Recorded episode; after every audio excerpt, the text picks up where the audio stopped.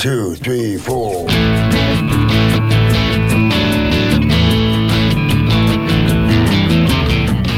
You're listening to the Felony Inc Podcast on the Startup Radio Network.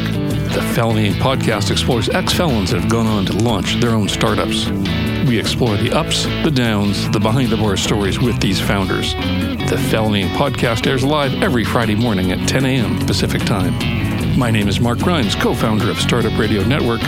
Now please settle in, enjoy. It's time for the Felony Inc Podcast. Welcome downtown Portland and surrounding areas. Rose City. To the Felony Inc Podcast with me, Ladd Justesen, and my funny-looking sidekick, Mark Gailey. Mark, what the hell's going on? Everything, all the time. So you got anything coming up, Mark? Mark, if everybody doesn't know by now, owns a tattoo shop downtown Portland called Murder Inc. And he has a big old bus that he tours around, has tattoo stuff hooked up in it. And he tours it around at conventions and stuff and gets some cash rolling on the side. So what's the plans, Mark? You got any? We got the Abate opener coming up. It's in Washington. It's like a camping music festival out in the middle of nowhere. As far as the money, the bus is expensive, as you know, so that's not really, it's more of a, I don't know, right now it's a work in progress, figuring that out. It's its own planet, and I'm trying to land on it. Well, you know, something, it scares me, Mark, to even think of you, sporadic Mark, driving that great big old freaking bus. One time? I had to. Do you hire somebody to drive it for you? Yeah, we have to have a special CDL license to drive that thing. It's a big deal, yeah. You can't just drive this 40-foot rock and roll tour bus down the street. Wow. Yeah. Well, in other news, the Killer Granddaddies are going to be playing a couple things come up here real soon. Ooh, yeah. May 18th, we're going to be playing for one of our Dave's Killer Bread's former HR, so a young lady named Gabriella. We're going to be playing at her son's school, but it's actually for the parents. So we're going to be jamming that out. And so, you know, Dave's not here today. Dave, where's Dave? Anyway, Dave's not here today. He had a tooth pulled, so he's kind of in a little bit of pain today, and just like whenever I look at him, same kind of pain I get, you know, looking at him. All right, so let's move on. I feel the pain. Alon, are you ready to move on? We are moving so far on. All right. Well, we got all the good stuff out of the way. So we got a super cool guest on the show today. This, what we're going to be talking about today is extreme, and that's part of the name of it. It's called Extreme Kidnapping. Why didn't I think of this? And we talked earlier to Adam Thick about possibly kidnapping Mark and torturing him to the point where, you know. Find out if I was with your girlfriend. Yeah. Were you, Mark?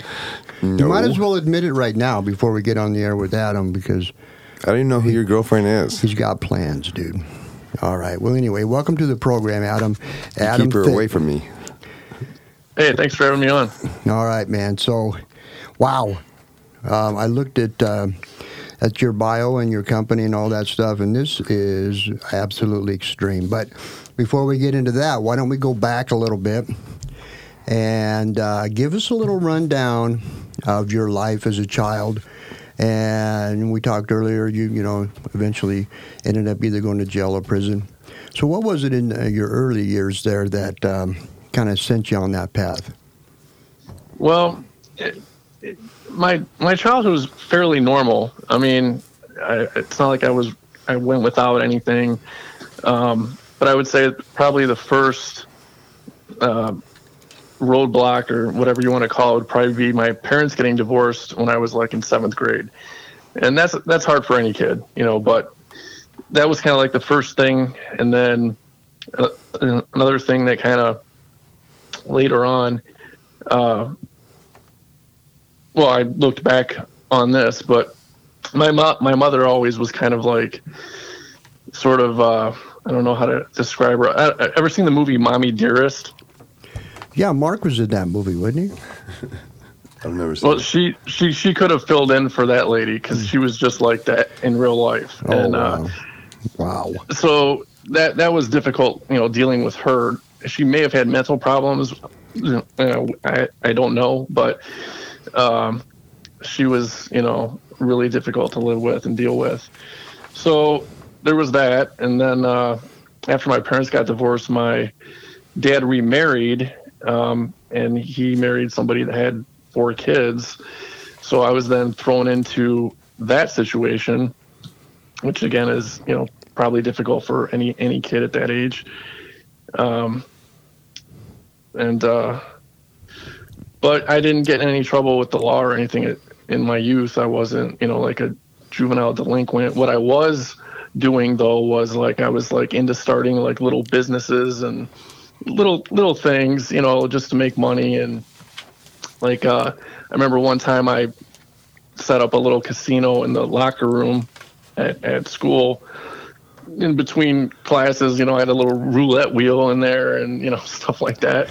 So, but I was always into like, you know, doing little things to make extra money. You know, I had a paper route and all that type of stuff. And so, I guess in my teen years, like most kids back then, you know, I started smoking weed, drinking 40s, you know, that type of stuff. But what got me into this mindset of making money, whether it was illegally or entrepreneurially, I don't know if I said that right, but yeah, you got it. I don't know if you remember, but back in magazines, back in those days, there was all these little ads, classified ads. And there was always like these ads that said, $30,000 in 30 days, or, yeah, you know, $15,000 with 3 simple words, you know, stuff like that. And I got obsessed with this idea of getting rich quick. And I was like, it's totally possible, you know. And I remember showing my dad one of these magazines and saying, look, you can make this kind of money so fast. And he's like, that's all nonsense. It's total garbage. And I'm like, what does he know? You know, because teenagers know everything, you know. You know, so I'm like, what is he? It's kind of like that ad, you know, Charles Atlas, you know, look like this in a week, you know, one of those kind of things. Yeah, go from... Oh, the sand in the face. I love those ads. Yeah. Go from 98-pound weakling to 250-pound bruiser in just a few weeks. That's it. Same concept. Yeah. So I got this get-rich-quick mentality thing going in my teen years. I didn't know, you know, how I was going to do it, but I was like, it's totally possible. So I'm going to figure out a way to do it, you know? And,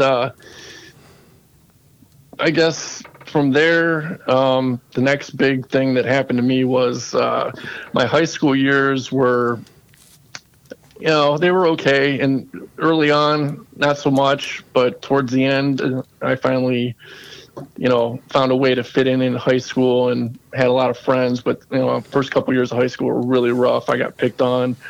I was teased a lot. You know, I didn't have many friends. And the friends I did have were nerds and dorks. So that just made it worse. Kind of like me and Mark. Yep. We could get along great. Hey, we got a lot in common already. But, and of course, there's nothing wrong with nerds and dorks. They're usually the best people, but yeah, you know, they're the ones that end up having those really super high-paying computer jobs down the road. You know, we're all in style now. Right? Yeah, they always bounce back really good in their adult years. So, when I was you know, living with my new step family, we were all, you know, kind of going through high school in a new place, having to make new friends, living together. You know, I had a stepmom, they had a stepdad, which is my dad. And my dad worked like 80 hours a week at GM. So I never seen him in high school at all, hardly. He worked nonstop, like literally 40-hour week for him was like nothing, no big deal. He always went after the overtime and stuff. So I was always stuck with my stepmom, and we didn't get along at all. I mean, she hated me and I hated her, and it was that simple. And, you know, I tried to stay away from the house as much as I possibly could. And once I was able to drive, that made my life a lot easier, because I would leave on a Friday and I wouldn't come home till Sunday evening. So I'd be gone all weekend. We just got into, me and my friends, you know, doing stupid stuff, you know, nothing bad. I mean, like I said, we've never gotten arrested or anything, but we just, you know, doing dumb stuff, you know, nothing terribly productive. And when I turned 18 years old, I came home from high school, day of graduation, the day last day of school, 12th grade, and my parents were sitting at the dinner table, and they told me to sit down. I'm thinking, you know, my plans for the summer and all the stuff I'm going to do and all this. And my dad says, get in the van, you're leaving. And I'm like, what are you talking about? He's like, I'm taking you to Pennsylvania and I'm dropping you off there. And I'm like, what? And they were dead serious. They're like, you're out of the house now. You're 18 years old. It's time for you to go. And I'm like, thinking to myself, this is nuts. This is crazy. You know, no notice, no nothing. The van was already packed with all my stuff. Wow. So, yeah, I mean, it was a total shock to me, but, you know, it was like, I guess my stepmom leaned on my dad and was like, he's got to go. Just get him out of here, you know. And he was like, what am I going to do? You know, okay. So they took me to Pennsylvania to drop me off at my grandmother's house, who I had only ever met once in my life, so I didn't really know her, you know. And, you know, I told my dad, I was like, I'm going to be back in Michigan. You're not keeping me out of Michigan, you know. And he's like, just stay here. And I'm like, okay, whatever. So, you know, that kind of like set me off in a rebellious sort of mood, if you will, you know, going on a rebellious sort of path. Yeah. So. Yeah, you know what? It's funny because I've often thought about taking Mark and dropping him off in Pennsylvania. That's weird. That is so. Didn't I just say that to you last week? And I'll be back, Mark? In Portland. Oh, he'll be right back. All right, so now you're kind of on your own, and here comes the trouble. Well, I hung out with my friends. We got an apartment. Oh, I did go back to Michigan first. I had a friend drive me home back to Michigan, and then me and some friends got an apartment in a penthouse apartment that we couldn't afford, and when we couldn't pay the rent, we just jumped in a car and drove to California. And from there, I came back, and me and my dad kind of had like a talk about, you know, he's like, you know, I'll send you to college if you go to this technical school and pass and, you know, get good grades and stuff like that. And this technical school was like in Western Michigan, and it was like a trade school. It was like I was eligible to go there. I didn't have to pay for it, and they would teach you a trade or a skill or something, and it was a year long, but you had to live there. It was like a dorm type of thing, and it was 5 days a week, 8 hours a day, so it was like intensive, you know, training. So I took the computer class, which was the only relevant course they offered that I thought of anyway. And so when I got out of there after about a year, I think that was 93, I got an apartment of my own apartment locally. So I lived like not too far from my parents. Like, we were in like neighboring towns. But now that I was on my own, you know, I had to like figure out what I was going to do with my life, you know, and all my interests were like about making money and, you know, hustling. And so I started getting into like selling weed and, you know, stuff like that. And then that actually started working out really good for me. So I got more and more into that. And then I was like selling pounds of it. And then I started diversifying into things like white collar crime and fraud. And when did you first get busted? Well, the first and last time was in 2004. And that's what I went to prison for. How long did you do in prison? 27 months. 27 months. All right. So federal? Yeah, it was federal. You know, Adam, we've talked to a lot of guests on the show, and there's always seems to be this one kind of shining moment where, it's either before you went to prison or while you were in prison, that you finally decided, you know what, this is not for me. There's a different path. Where was that at for you? Well, I mean, the day that I was arrested, I mean, stunned me. I mean, I was shocked, because I'd been doing stuff like this for over 10 years, and never got caught doing anything.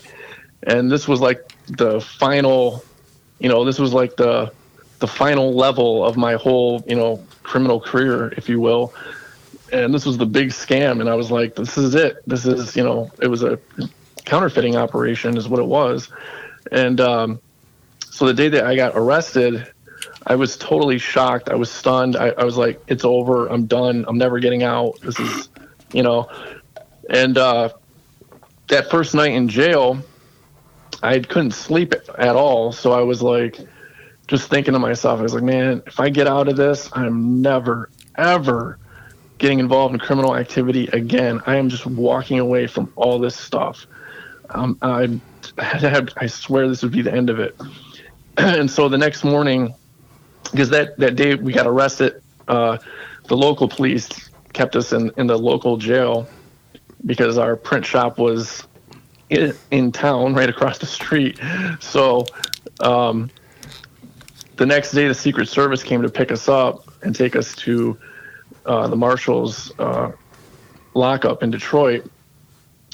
And when I was there,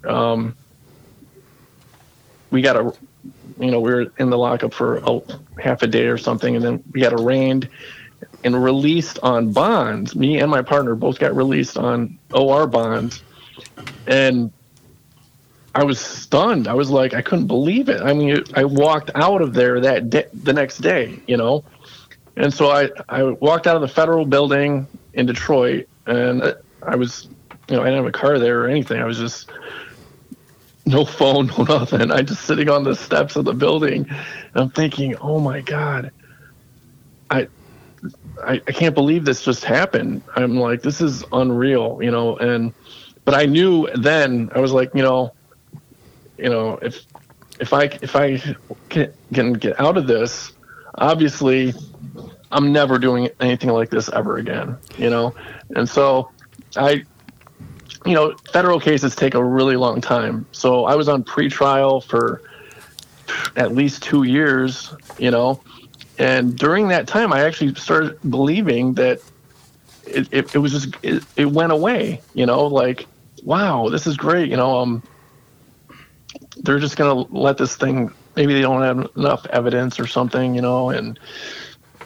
but I'm like, I'm on the straight and narrow now. I don't care, this is great, So I guess it was probably a series of events over a period of time, but I knew the day that I got arrested, that this was not a good idea, And then obviously later on, when you finally go to prison and stuff, then for sure you made a mistake, and then you really, vow to never, do this type of stuff ever again.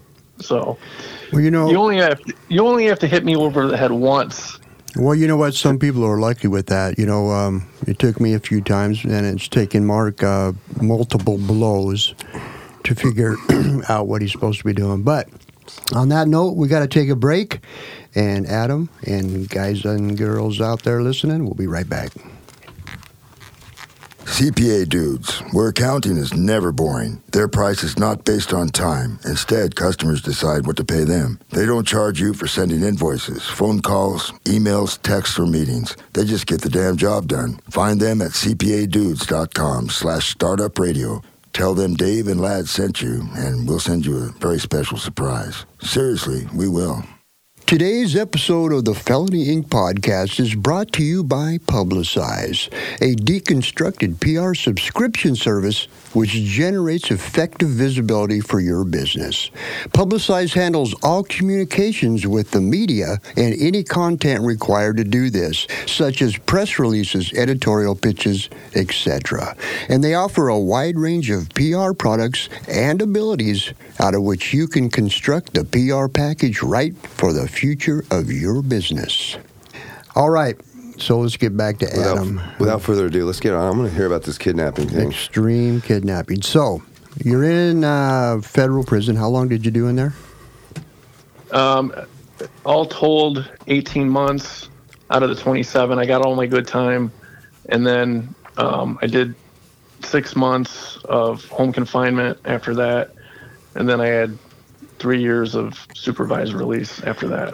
So when you were in the federal prison system, I know that they have different programs and stuff that you can take advantage of in there, you know, COG programs and all those different programs. What did you do in there while you were in there to kind of give you a little bit more, stuff behind your belt? Well, for me, I was trying to get out of prison as quickly as possible. So I made sure before I even went to prison at my sentencing hearing that I got RDAP, which is Residential Drug and Alcohol Program.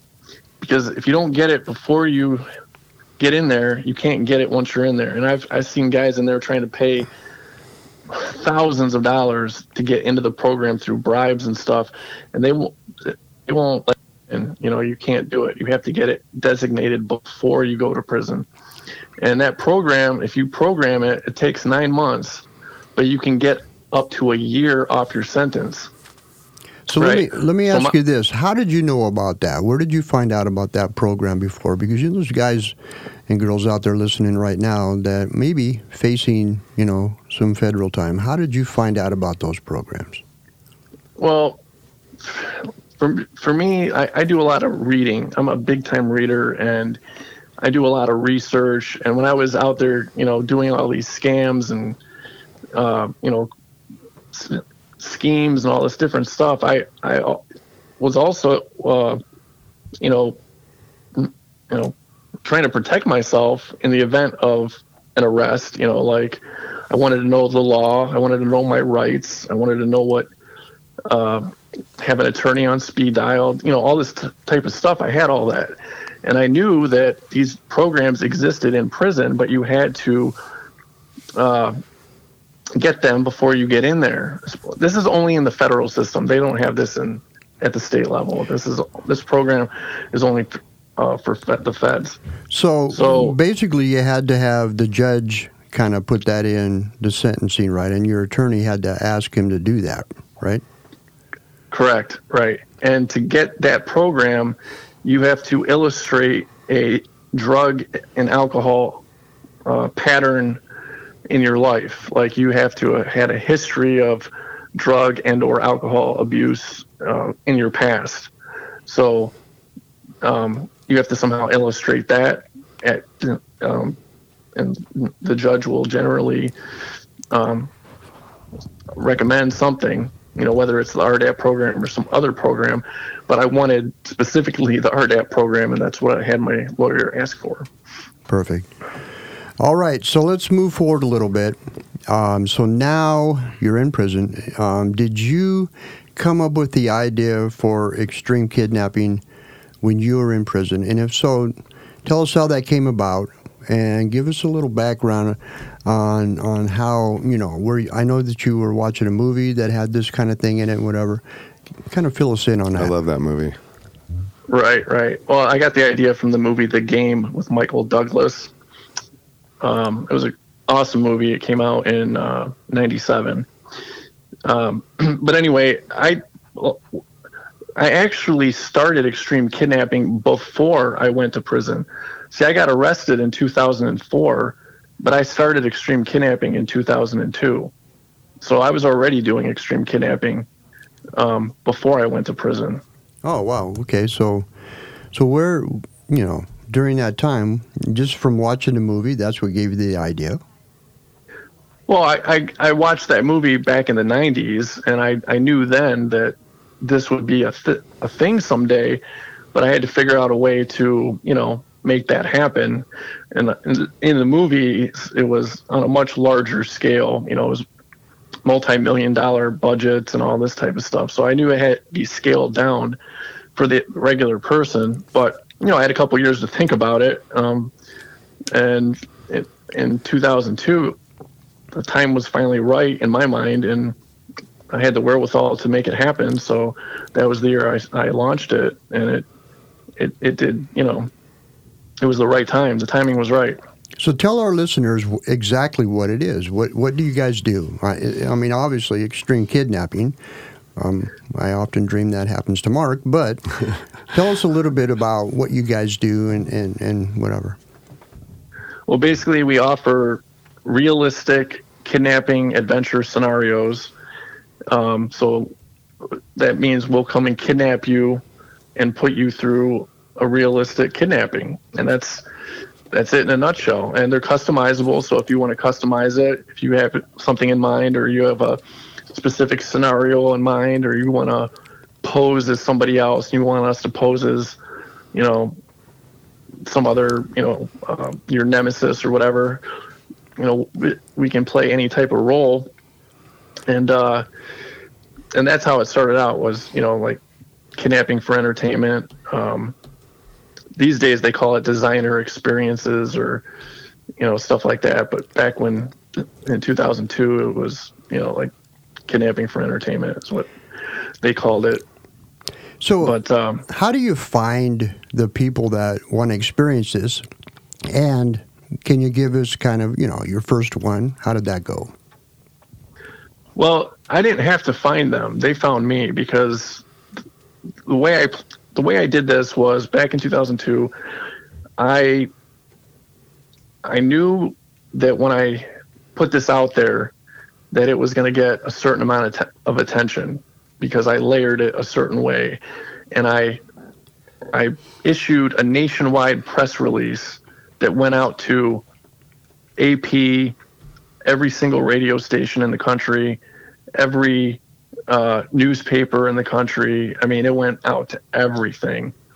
Yeah, it cost a little bit of money to do that, but I knew it was going to be worth it, because it was a great story, and people were going to be, you know, coming to me for interviews and stuff like that, and their readerships and their viewers would then, you know, see and hear about it. I wouldn't have to do any advertising. You know what I mean? Right. And that's exactly what happened. The week I put out that press release,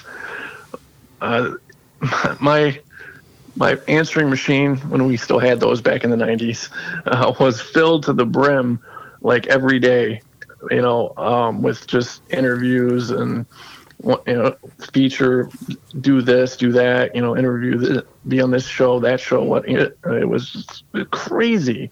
It was awesome. You know, it was really cool. It was fun. So yeah, so basically, you kidnap somebody. You know, in Mark's instance, you know, his nemesis would be me, right? so you kidnap Mark, right? Dressed up as Ladd. Then, you know, I come in and beat the crap out of him, right? Is that what happens?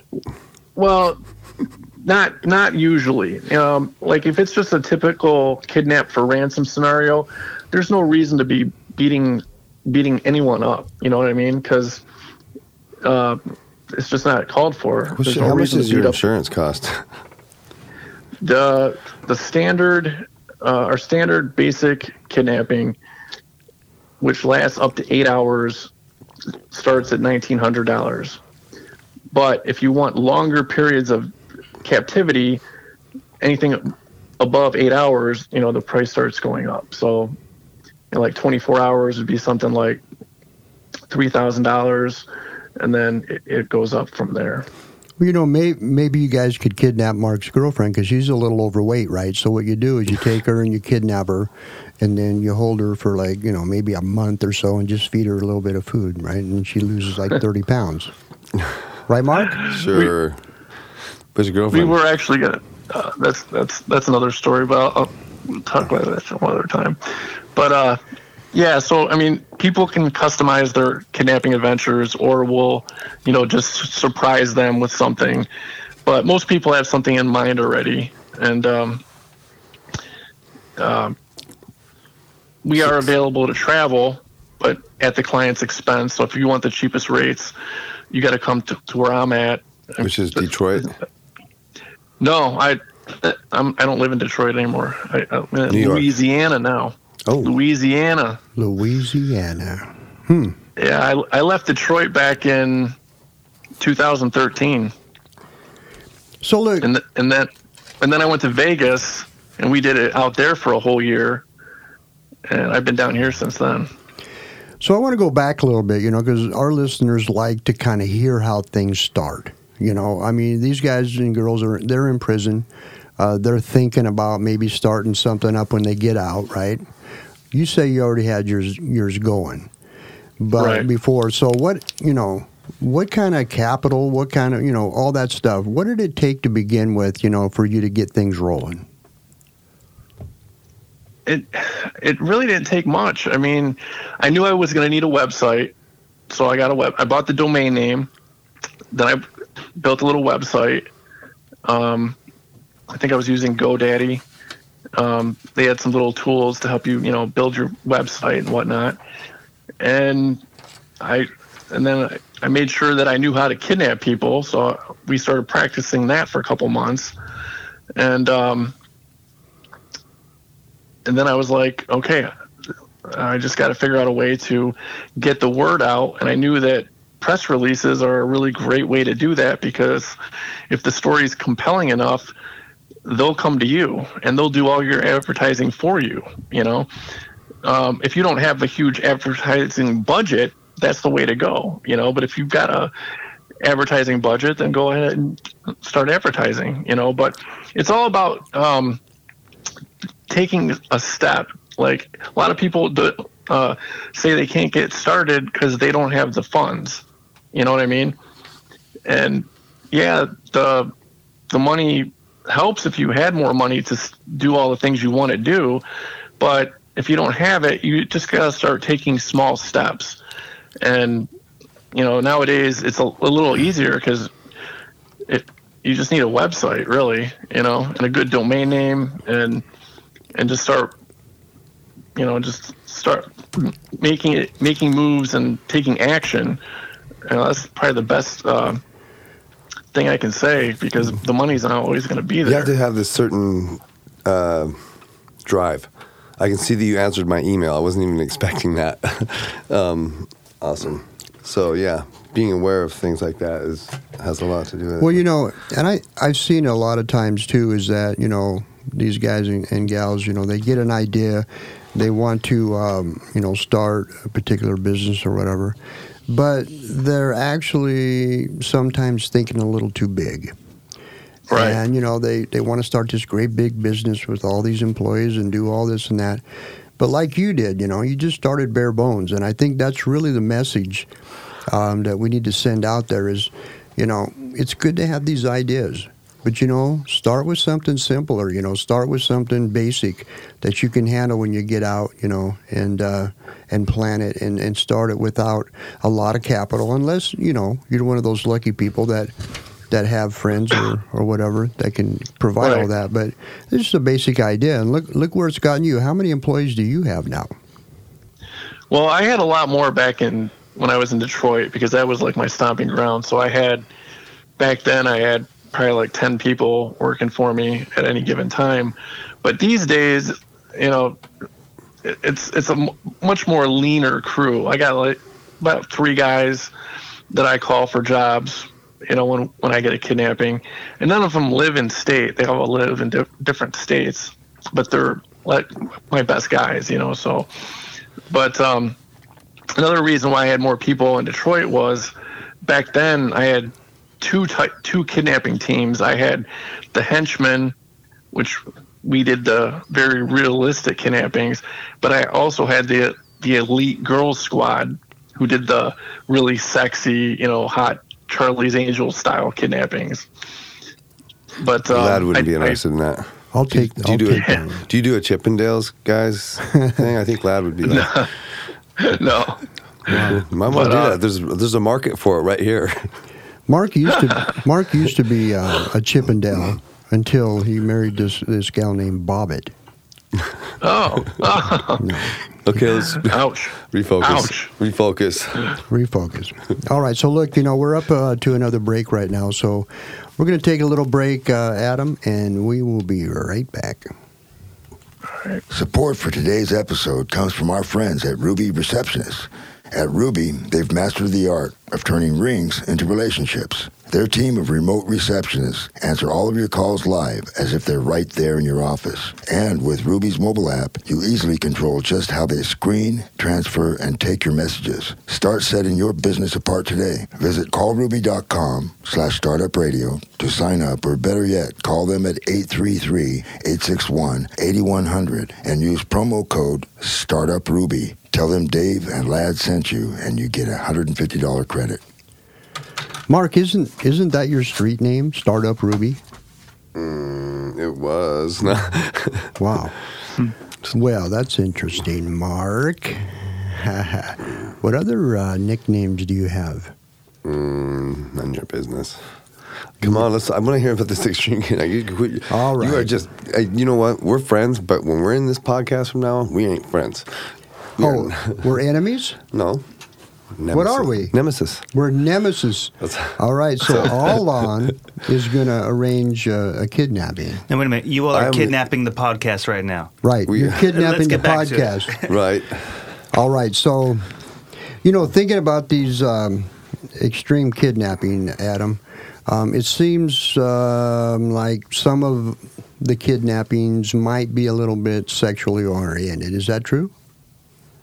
Well, no, I would say no, but back in Detroit, when we had the elite girls squad team, that was obviously an inherently, sexual type of thing. There was no sex involved, but the girls were all hot, and they would, the clients could pick out what kind of outfits they wanted them to wear, like schoolgirl outfits or cheerleaders or, whatever.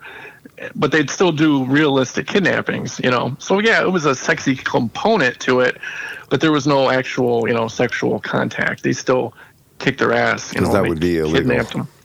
So, right, absolutely. I'm going to ask a question about that, speaking of illegalities or whatever.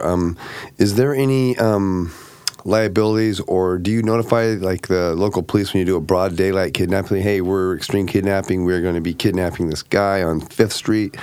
You guys... Is that something? No, I never ask permission.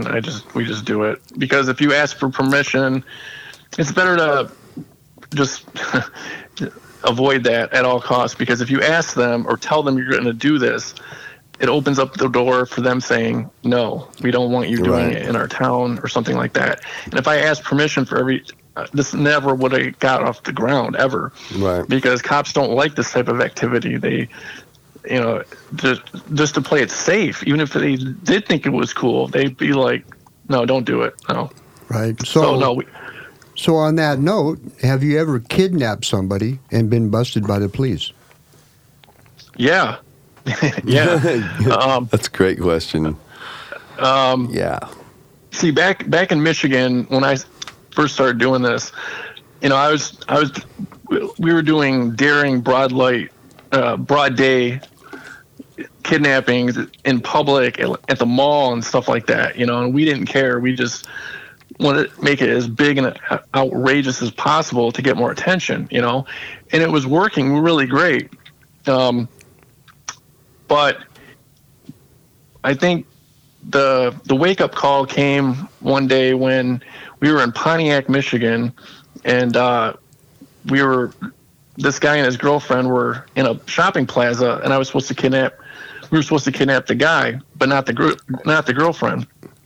And I